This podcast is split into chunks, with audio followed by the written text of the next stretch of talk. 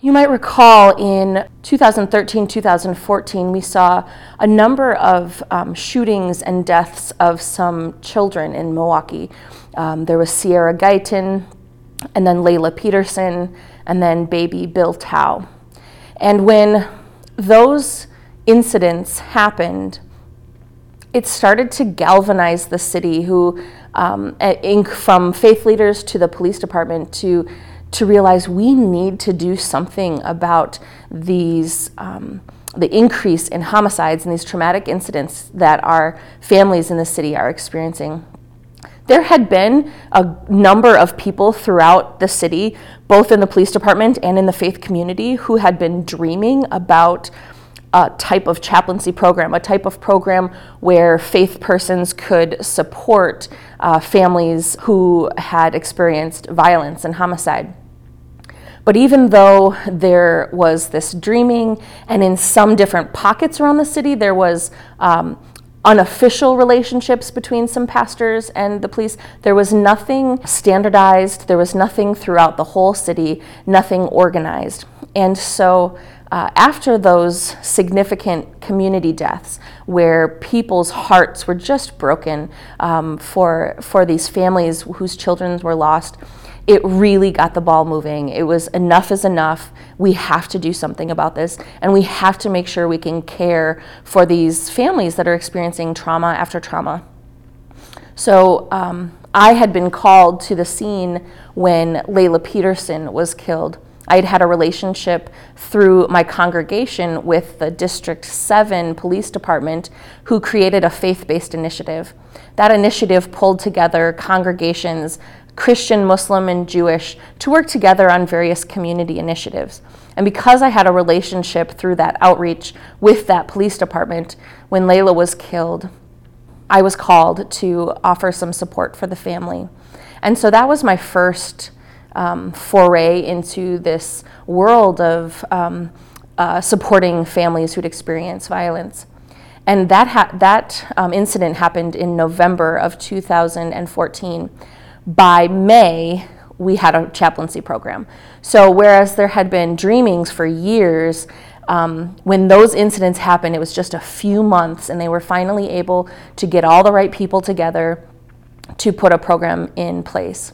So after that incident with Laylah and then with Bill Thao, these police officers started to get together with some other um, significant people in the police department, in, in the faith community, and they, um, they started to imagine what would it look like if we organized the faith community to respond? How would we do that? Who would be a part of it?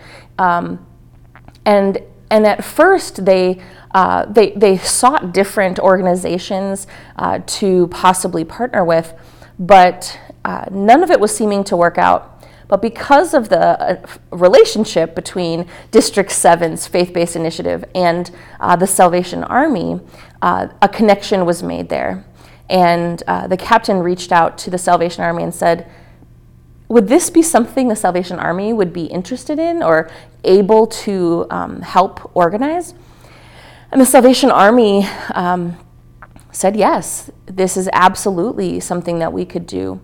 Uh, the Salvation Army has a long history since, I think, 1900 when the Galveston flood uh, took place and, and um, and there was this huge, you know, natural disaster incident, the Salvation Army sent uh, disaster workers to help, but they also sent chaplains. And so for over a hundred years, the Salvation Army has had a practice of sending uh, people of faith as chaplains into natural disasters to help with the emotional and spiritual care in those disaster uh, scenes with those families.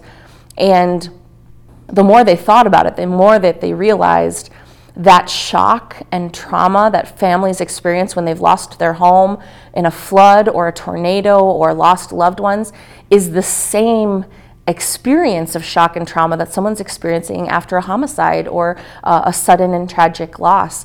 Uh, it's just not natural disaster, it's unnatural. And uh, so the Salvation Army said, Yeah, we have training, we have a whole program ready to just use and adapt to this. And so the Salvation Army and the Milwaukee Police Department created a memorandum of understanding so that the Salvation Army chaplaincy program would work in tandem, in partnership with the police department to provide care. And we uh, developed training together. So the Salvation Army had a certain number of requisites that was important for the the chaplains to have from a faith standpoint, uh, and then the police department had their own requirements that they wanted to use from um, an advocate with the police standpoint. So we have spiritual and psychological first aid as a class, and then we also take the police department citizen academy training so that we can have um, hone our skills as caregivers, but also un- understand what the police do and how things happen at the scene those trainings together. And um, our first uh, training happened in May of 2015, and there were about 50 chaplains who were a part of that, and I was in that original class. And uh, and we embarked on this unknown new venture that nobody knew any. You know, it was it was a totally new thing, and um, a lot of things have changed since then. Um, some people have left the program, some people have come into it, um, but we uh, have grown and, and, developed that relationship more with the police and with the community so that um, we are meeting those needs that were identified um, those years ago for uh, supporting families in crisis and experiencing trauma.